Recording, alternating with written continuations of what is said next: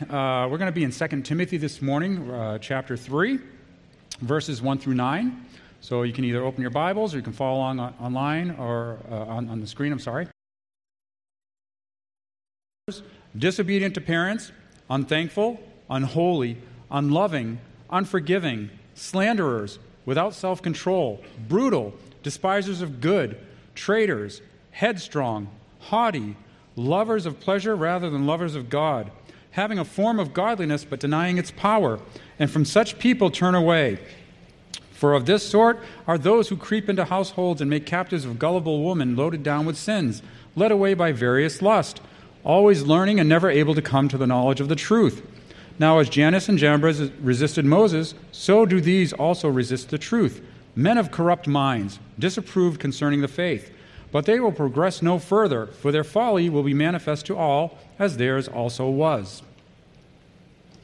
So if you came out Wednesday night to the Thanksgiving Eve service, you got a little bit of a preview of what we're going to talk about today. I kind of made up the word. Most of my spell checkers don't like the word, but we're going to talk about unthanksgiving today, the opposite of Thanksgiving, unthanksgiving. This is not to be confused with the National Day of Mourning or the Indigenous People's Sunrise Ceremony. So just if you are native to the continent of North America and it's that type of Thanksgiving you're thinking about, it's not that one. So it's not that. We clear? It's not that unthanksgiving. They actually have a holiday. It's not that. Are you guys, yes, we clear? That's making sure you're awake. Throw a little bit of humor in there right away to see if you're there. Okay, so it's not that unthanksgiving. We're just going to talk about the opposite of Thanksgiving. And while Thursday was our national holiday here in the United States, I think that unthanksgiving may be a national or global holiday that lasts the whole year long. Right? I think so.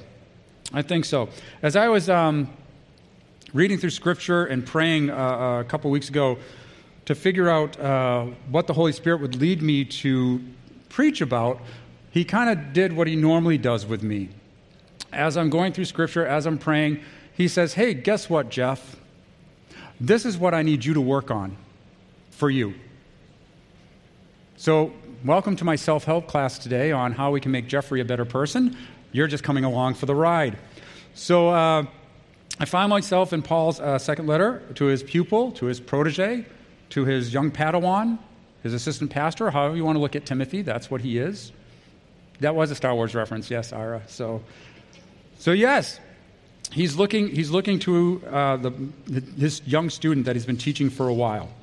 And what we have going on here in this letter is Paul is writing from imprisonment in Rome. He's probably recognizing that his earthly life was likely near its end, right? It's going to end soon. But Paul looked past his own circumstances to express concern for the churches and specifically for Timothy.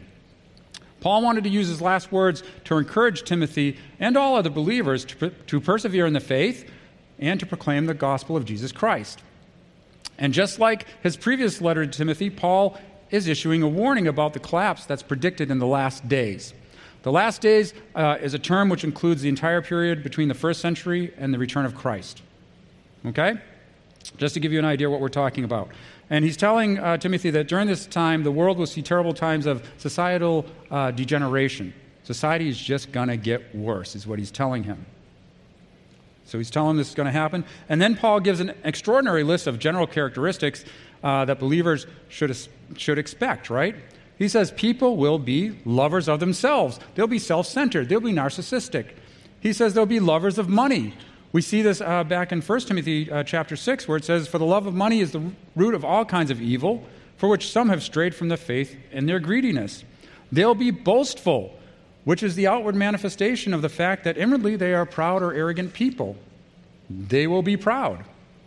They will be blasphemers. They will be disobedient to their parents, which suggests that Paul is saying that this apostasy has already reached into the family, that children are already being unthankful and don't appreciate what their parents have done for them. That's shocking, huh? Any of you out there parents? They will be unthankful. They will be unholy. They will be unloving, which is translated heartless. They will be unforgiving. They will be slanderous or false accusers, as it says in the King James Version. And they'll try to tear down the reputations of others. And unfortunately, we see this activity amongst Christians today. They'll be without self-control. They'll be brutal, literally meaning untamed, the opposite of civilized. When these people can't have their way, they will become like savage beasts, Paul is saying. They'll be despisers of good. Instead of honoring what's good, they'll despise it and honor what's evil. They'll be traitors or treacherous. This describes a people who won't even try to agree. They'll be unyielding and irreconcilable and must have their own way. They'll be headstrong or rash. They'll be disposed towards recklessness. They'll be haughty, which is being puffed up with their own importance. Conceited is a good synonym here. They'll be lovers of pleasure rather than lovers of God. To be clear here, this does not say that you have to choose between pleasure and God, because when we live for God, we enjoy the greatest pleasures, right? God creates pleasure for us. What it's talking about is the choice between loving pleasure or loving God, making a choice to love pleasure and not love God. That's what it's talking about there. They'll be having a form of godliness, but denying its power. So this suggests they'll have an outward appearance of religion, but not true Christian faith. So though these characteristics are categorized under the auspices of a prediction about the last days, it's clear that Paul considered them to already be present in Ephesus at that time. Though he warns Timothy they will intensify with time, and Timothy had to be aware of such people and have nothing to do with them. Paul tells Timothy, from such turn away. He tells him that in verse 5. He's saying a faithful believer should have nothing to do with the people that I'm describing here in this long list. And I think it's also important to note that he's talking about these people and that they'll be operating under a guise of religion, having a form of godliness but denying its power. They are religious. They call themselves Christians, but actually they're rebellious. So there's at least 19 different characteristics that are listed here, and Paul probably could have listed more. Notice there's an emphasis on love in here. They'll be lovers of their own selves, lovers of money, lovers of pleasures, more than lovers of God. And if you've read Scripture at all, you know that the heart of every problem is a problem in the heart, right? Every problem that starts usually right here in the heart. If we're not loving, following, honoring, and thankful to God truly in our hearts, then that's where the issues of life will truly come from. We should be so thankful for all our Heavenly Father does for us daily, if not more, hour by hour, minute by minute, second by second. We are surrounded by the blessings He gives us all the time. We need to be thankful for it. God commands us to love Him more than anything else and love our neighbors as ourselves, right? Jesus Himself tells us in Matthew 22, you shall love the Lord your God with all your heart, with all your soul, and with all your mind. This is the first and great commandment, and the second is like it. You shall love your neighbor as yourself. We've heard this over and over again, correct? You know the two great commandments? Absolutely. Absolutely. We know this. We should love the Lord our God more than anything else and love our neighbors as ourselves, but if we love ourselves more than anything else, we'll not love God or our neighbors. Basically, when we love ourselves, and we're unthankful to what God's given us, we're worshiping ourselves, right? If we start worshiping ourselves, then what will we do? We'll ignore God. This lie is the biggest lie that the world has taught us, that you need to look out for number one. It's all about me. Doesn't matter what you're doing. It all matters what I'm doing. I'm number one. Who's more important than me? That's what the world has taught us, right? That's the lie the world has taught us. And if you live by that rule, it'll lead you to a miserable life. And yet it characterizes so many people today, right? The worldwide cravings for things is just one evidence that people's hearts have turned away from God and have generally become unthankful in everything He's done for us. Just look around you. You can see this attitude of, all I want is what I have coming to me. All I want is my fair share.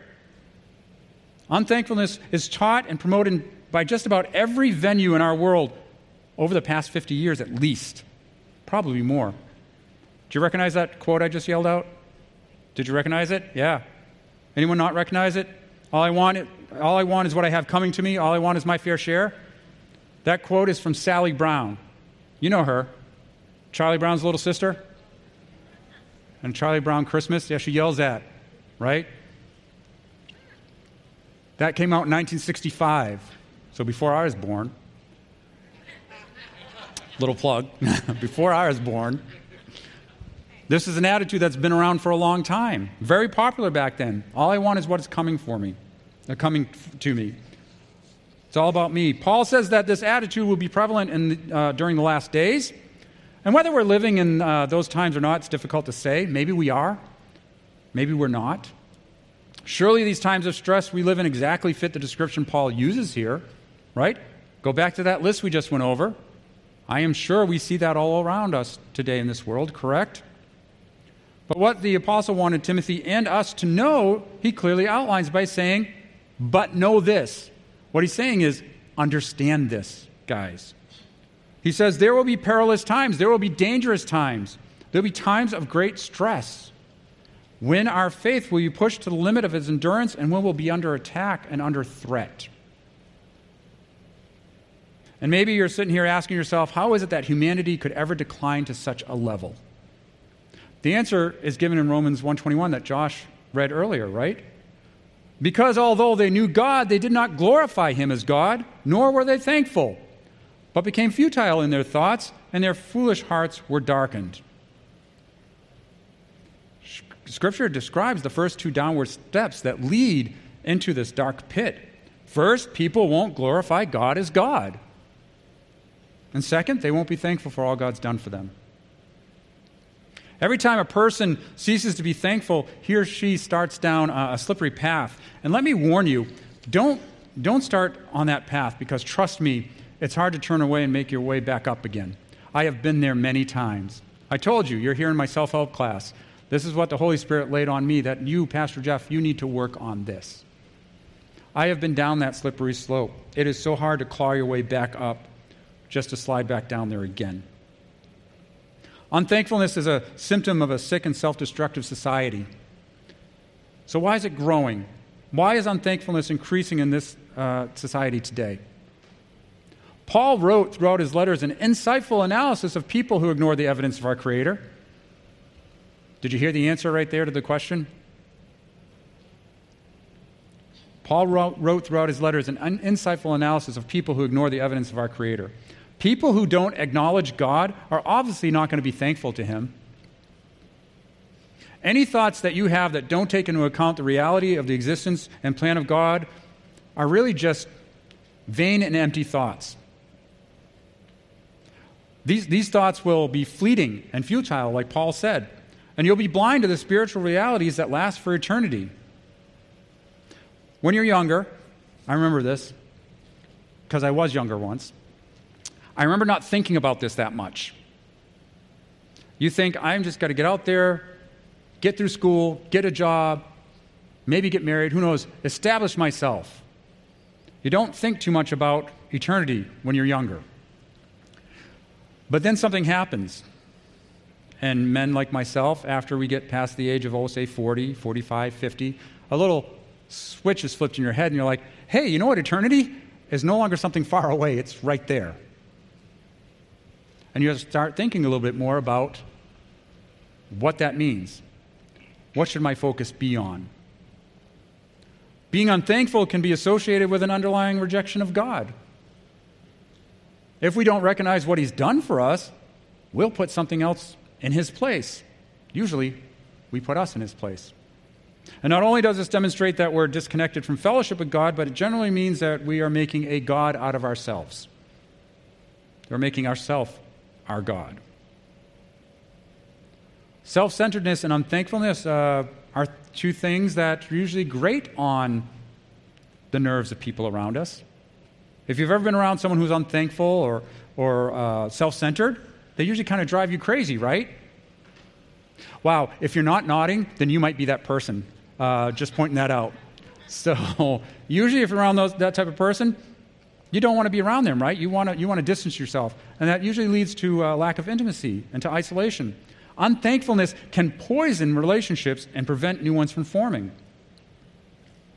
So you also might be sitting here thinking, well, Pastor Jeff, I am a thankful person, so obviously you're not talking about me. Hashtag not me. I had to ask in the first service, do they still use hashtags? Because I'm old and I pick up on a trend and find out they don't use it anymore. I was informed they still use it. Pastor Dan, is that correct? Okay, thank you. Thank you. You might be sitting here saying, well, obviously you're preaching to someone else. I'm thankful. Okay, I started talking today about the opposite of Thanksgiving, which is unthanksgiving. So let's break down what kind of behavior is the opposite of being thankful. And you might be sitting there thinking, well, no, duh. That's pretty simple. Well, I'm going to use the Bible. The best Bible word for it is the word murmuring. Or in more modern English terms, complaining. And again, you might be like, hey, Pastor Jeff, wait. I wasn't complaining to you. I was just explaining. Yeah, guess what? Pretty much whenever we humans say anything, it's either positive or negative. Few words are neutral. I might get an English major sitting out here that's saying, oh, no, no, I'm sorry. Anytime we open our mouth, it's either going to be negative or positive. Doesn't have to be in the words we're saying. It can be the lilt in our voice. It can be our posture, our body language. Think about how you talk. You can be saying, a dear friend of mine, Deb, was in the first service. You can be saying, bless your heart. I don't think it means what she is saying when she says it to me. She gave me a coffee mug to remind me. Every time I drink tea, I look at it. I'm like, oh, yes, right. And if we're not expressing an attitude of thankfulness when talking, then we'll likely, maybe even most certainly, end up saying something that we're not thankful for. And then our speech will devolve into murmuring and complaining. It just doesn't pay to murmur and be unthankful. Because according to Scripture, it exposes you to the fiery serpents as it did the children of Israel in Numbers 21. You're like, oh, right. I didn't see anybody go like, right, I was just reading that. Okay, so in the first service, my brother Bruce was saying that I always get the fire and brimstone, wrath of God type of messages to preach. So let's go there, okay? Numbers 21, verses 5 through 6. I'm going to read it. Okay. And the people spoke against God and against Moses. Why have you brought us up out of Egypt to die in the wilderness? For there is no food and no water, and our soul loathes this worthless bread. So the Lord sent fiery serpents among the people, and they bit the people. And many of the people of Israel died. See you later. All right. Okay, maybe not exactly, maybe not really actual physical fiery serpents are going to come after you. But all sorts of poisons can enter into you through these murmuring, complaining, and unthankfulness, correct? Have you ever hung out with somebody unthankful and complaining? Somebody who likes to complain a lot and unthankful? They can discourage you, right? It can get even worse. They can discourage you, and they can influence you with their discouragement to discourage you enough. That was a lot of use of the word discourage right there. Discourage you enough to stop doing good. Has that happened to you? Someone who's around you all the time discouraging you, that you get discouraged, that you stop doing good. And instead you become a lover of, according to our scripture this morning, of what? Evil instead of good. It happens all the time. I know I fall into this pit often. It happens when we do ministry. Just recently, I set up an event to encourage fellowship in our church, and I was amazed at the responses I got. I actually got some murmurings on various details instead of a, hey, thanks for doing this. Don't get me wrong. I got some hey, thanks. I got a lot of hey, thanks. And also, don't get me wrong. I'm just saying that this, I'm using this as an example. I'm not saying these individuals are always unthankful. I'll use it as an example of how easily unthankfulness can creep into our lives and then seep back out. It's insidious. I got some people nodding and actually know what that word means. It's subtle. Satan's subtle on how he does things. It's insidious. It just quietly moves in and then creeps back out of you. And of course, like I said, there are many times when I'm sure we ourselves display ungratefulness to others. I know I do. I know I do. Again, this is my self-help class, right? I know I do. Sadly, it comes to us so naturally that we don't often even notice when we've been unthankful to someone around us. It's no wonder that Paul includes unthankfulness in his list of common sins particular to the last days. And hopefully, it's obvious to you that being thankful is a serious thing in our social interactions, right? Because it can hurt others. But more importantly, being unthankful can be deadly to our spiritual life because it hurts our relationship with God and damages our faith walk. That's why we read in Scripture often that we need to be careful and carefully examine our hearts. We always look for the bigger sins, right? Well, I didn't murder anybody today. I think that's a win. Were you unthankful today? I know there's a long list there that I could literally go on for the next few months preaching on each one of those words that he listed up, what people are going to be. But I just thought it was appropriate during this time of Thanksgiving to talk about unthankfulness. The best biblical antidote for an unthankful heart can be found in the previous chapter of 2 Timothy, chapter 2, verse 1, where he says, "Be strong in the grace that is in Christ Jesus." Be strong in the grace that is in Christ Jesus. Only by looking to the cross of Christ can we attain God-pleasing thankfulness. And don't get me wrong. I know how hard this world can be. We Christians need to be prepared for hardship and suffering associated with these last days, whether we're near the time of the Lord's return or not. Paul's warning is a sobering reminder to Christians whose environments that they're in may be difficult. But guess what? I'm pretty sure they're not as difficult as the ones of the first century. And I'm pretty sure that we're not suffering anywhere like people are in other parts of the world. We have it pretty cushy here in the United States, don't we? Even more cushier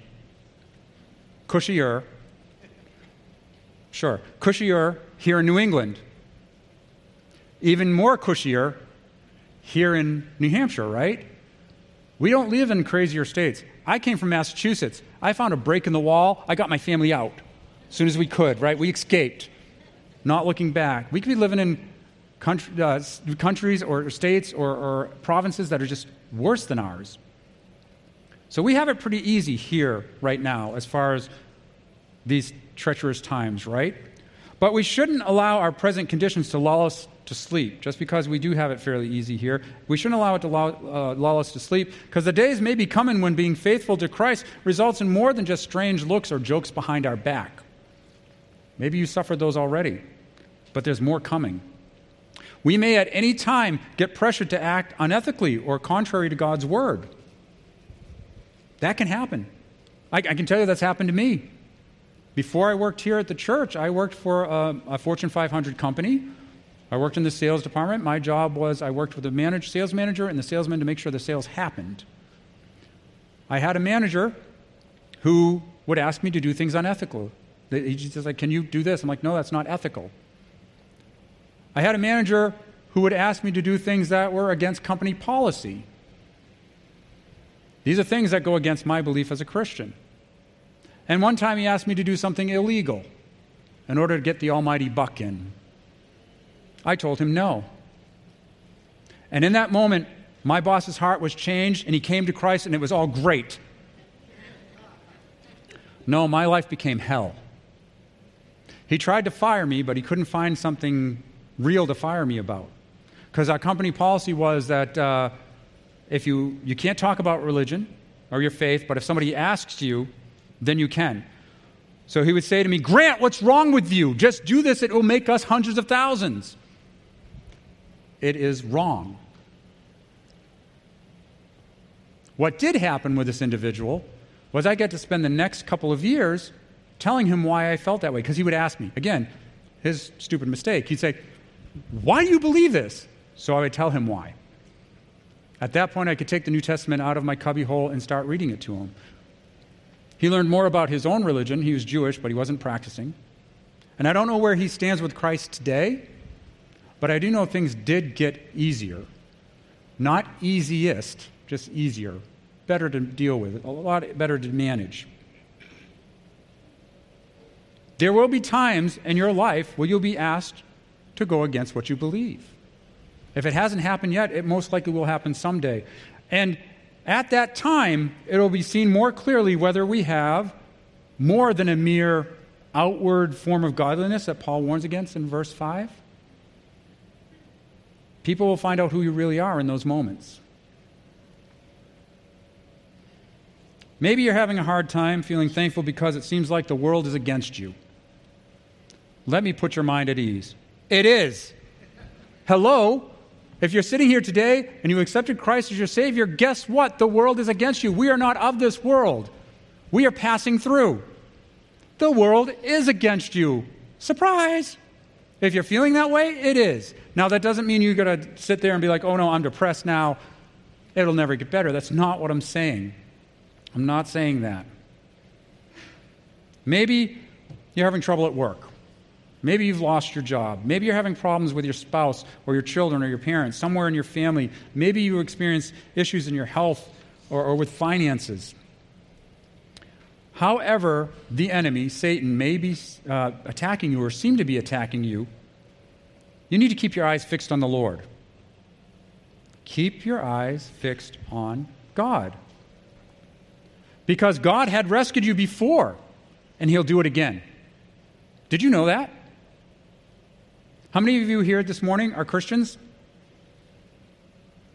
So you're all admitting that you needed someone to save you at some point. You're admitting that you were not in fellowship with God. You're admitting that you were a sinner that needed salvation.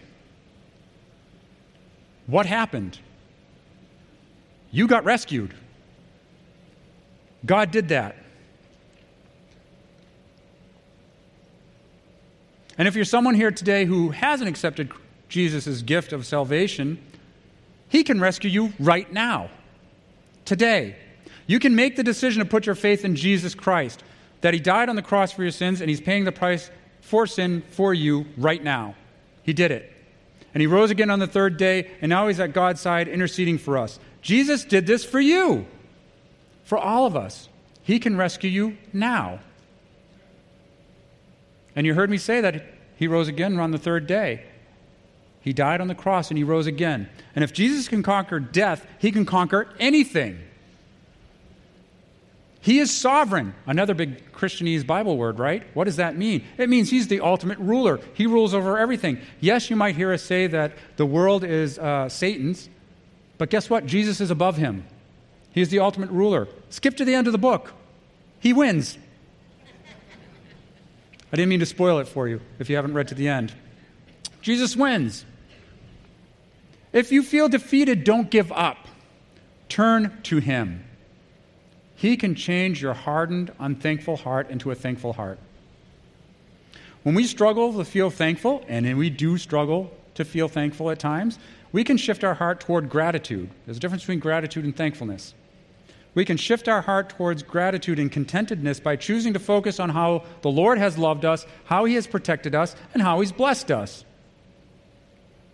If we can practice giving praise, even when it's hard, he will change your heart.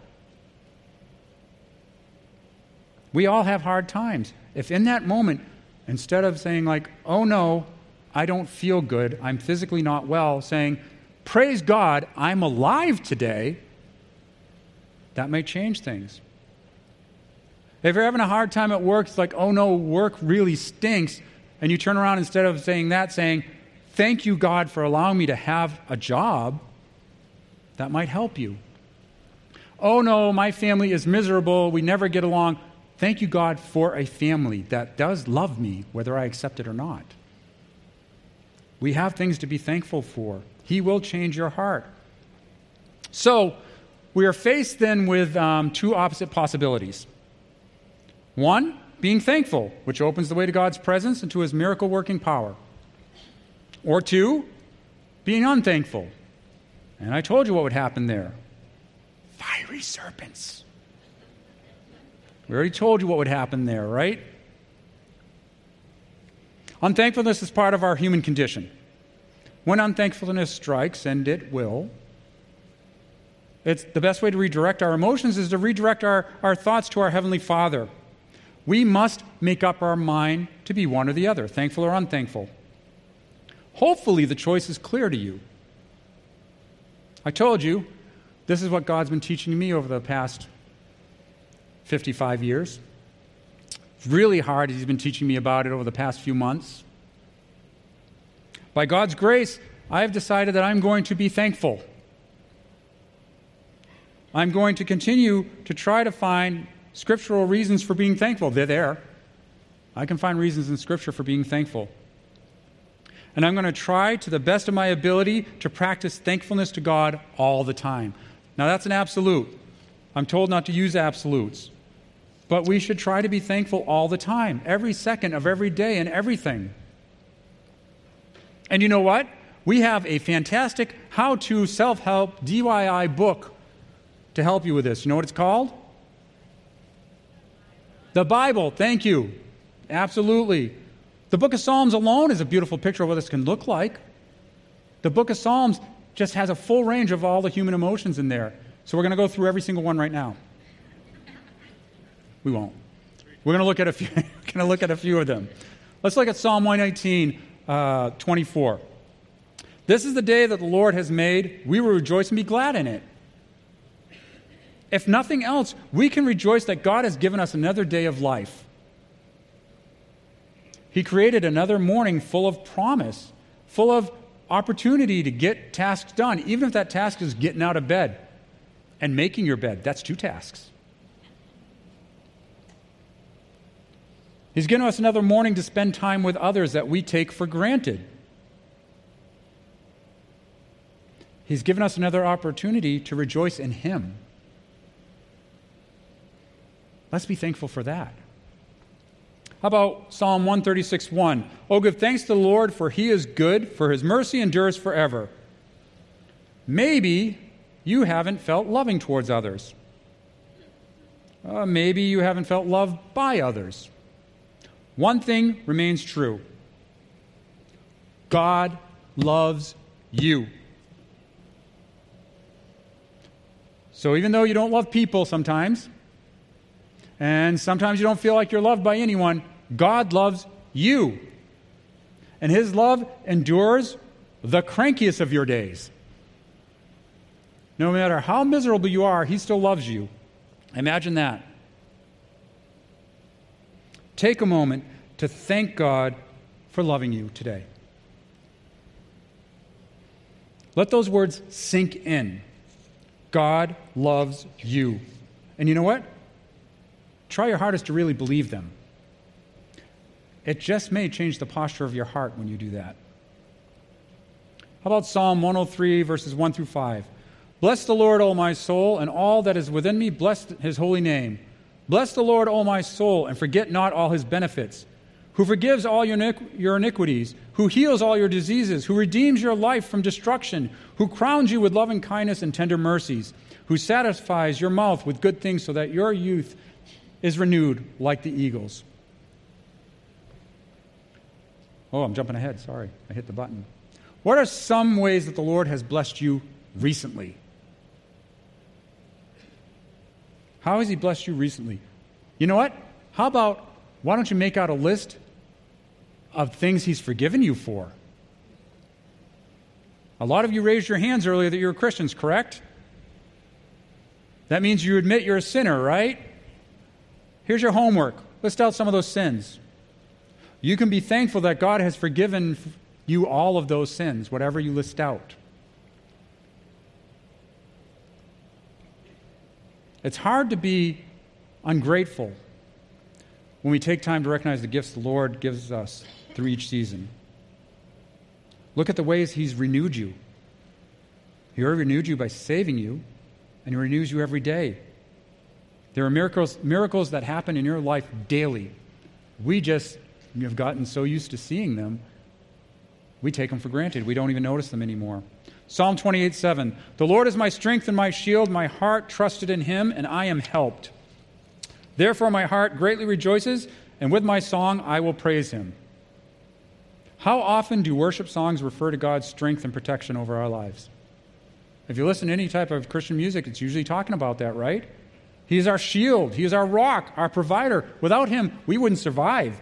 He provides us with everything that we have.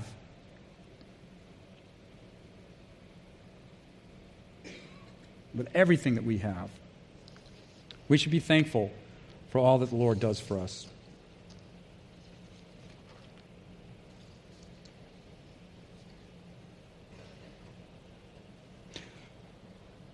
You know, there's a distinct connection with thankfulness in our faith walk.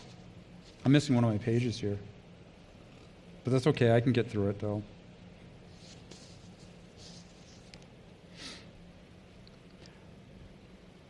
The book of Psalms is something great to meditate on, to memorize, to help you with your daily walk, to help deal with the things that we struggle with on a daily basis.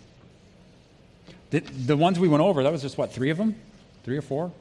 That's a small sample of what Scripture has to teach us about living a life of thanksgiving to the Lord. And thanksgiving is an activity in which we give to God instead of asking to give to us. So many times our prayer life is, God, give to me, give to me, give to me. But thanksgiving is an activity where we give to him. Because a thankful heart has access to God's grace. The gospel message is the good news of God's grace. So it's important to know what grace is and to constantly seek to get a better view of what grace does in our lives. Grace is an essential part of God's character. Grace is closely related to his benevolence, his love, and his mercy. So what is grace? Grace can be defined as God's favor toward the unworthy or God's benevolence toward the undeserving. Or more simply, it's not getting what we deserve. That's mercy. No, getting something we don't deserve is grace. That's simpler. Getting something we don't deserve. In his grace, God is willing to forgive us and bless us abundantly, in spite of the fact that we don't deserve to be treated so well or dealt with so generously. Remember, we are miserable little crumbs. I'm not insulting you. I'm saying this is what we are. We are sinful humans. But God loves us. Romans 5:8-10, but God demonstrates his own love towards us in that while we were still sinners, Christ died for us. Much more then, having now been justified by his blood, we shall be saved from wrath through him. For if, when we were enemies, we were reconciled to God through the death of his Son, much more, having been reconciled, we shall be saved by his life. We were born into sin, and we were guilty of breaking God's holy laws. We were enemies of God, deserving of death, and we were unable to save ourselves. We all just admitted that earlier in this service. Spiritually, we were destitute, blind, unclean, and dead. Our souls were in peril of everlasting punishment. But then came grace.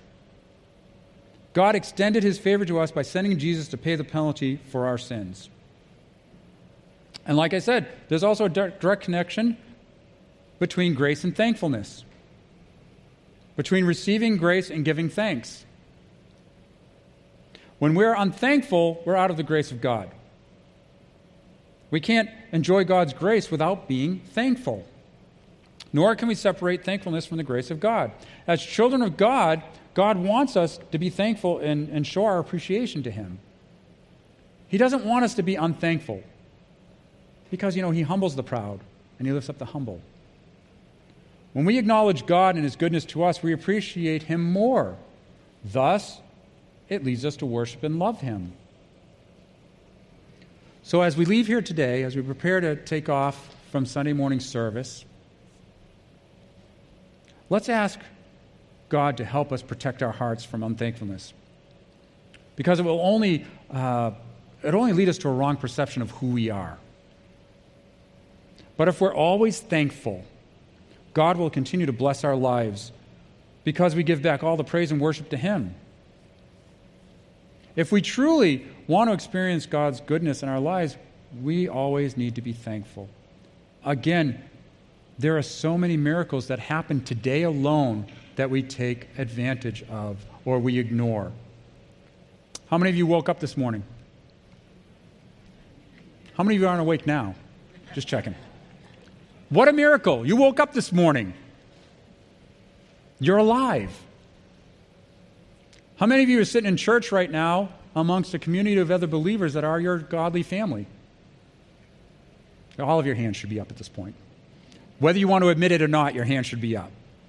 Another miracle. Thank you, Joey. Another miracle in our lives. There's so much that we have to be thankful for. You can be thankful for where you were born. It's like, oh, you don't know the town I came from. That's not what I mean. You were born in a country where you didn't have to suffer the way some have. You live in a land where you don't have to deal with the things that others have to deal with. So many blessings. So many things to be thankful for. We need to be practicing Thanksgiving all year long instead of just one day out of 365 days. Spending 364 days being on Thanksgiving Day, right? We need to change that in our lives. Let's pray. Heavenly Father, Lord, we ask that you be with us as we leave here today to work in our hearts, the Holy Spirit, Lord, to be more thankful and recognize all that you do for us. Lord, as we go about our weekly routine, Lord, as we go to our jobs, or we go to our homes, our families, we ask that you remind us of everything you do in our lives, all the blessings that you give us. Help us to develop a spirit of thankfulness. Help us to recognize who you truly are in our lives, Lord. Lord God, I ask that you bless every single person here, everyone who's watching online. As we close this service, as Pastor Aaron brings us one more worship song, that you bless our week for us. Change our hearts to be one that lines up with being a child of you. And we ask this in your name, Jesus. Amen.